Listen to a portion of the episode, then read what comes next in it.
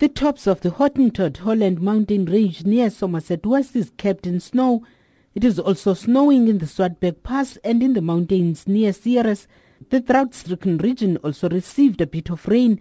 Kirstenbosch has had the highest recording of rainfall with 39.2 millimeters, followed by Paarl with 26.6 millimeters.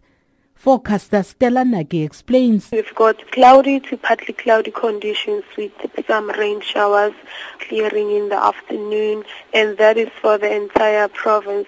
The cold front left very, very cold air behind with rain and the low freezing level.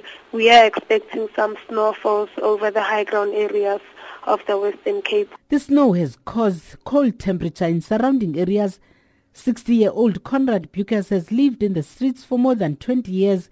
He says the past two days have been freezing cold. Your blankets and all get wet. Sometimes you sleep in the wet. So it's, always not very fine on the street, you know. When your clothes is wet, you don't know what to do even.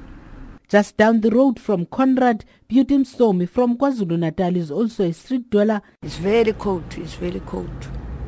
It is was raining yesterday and one blanket was wet. All the carpet was wet. Ice, ice, your food is ice, like it come from the fridge. The cold front is expected to move further east later tonight.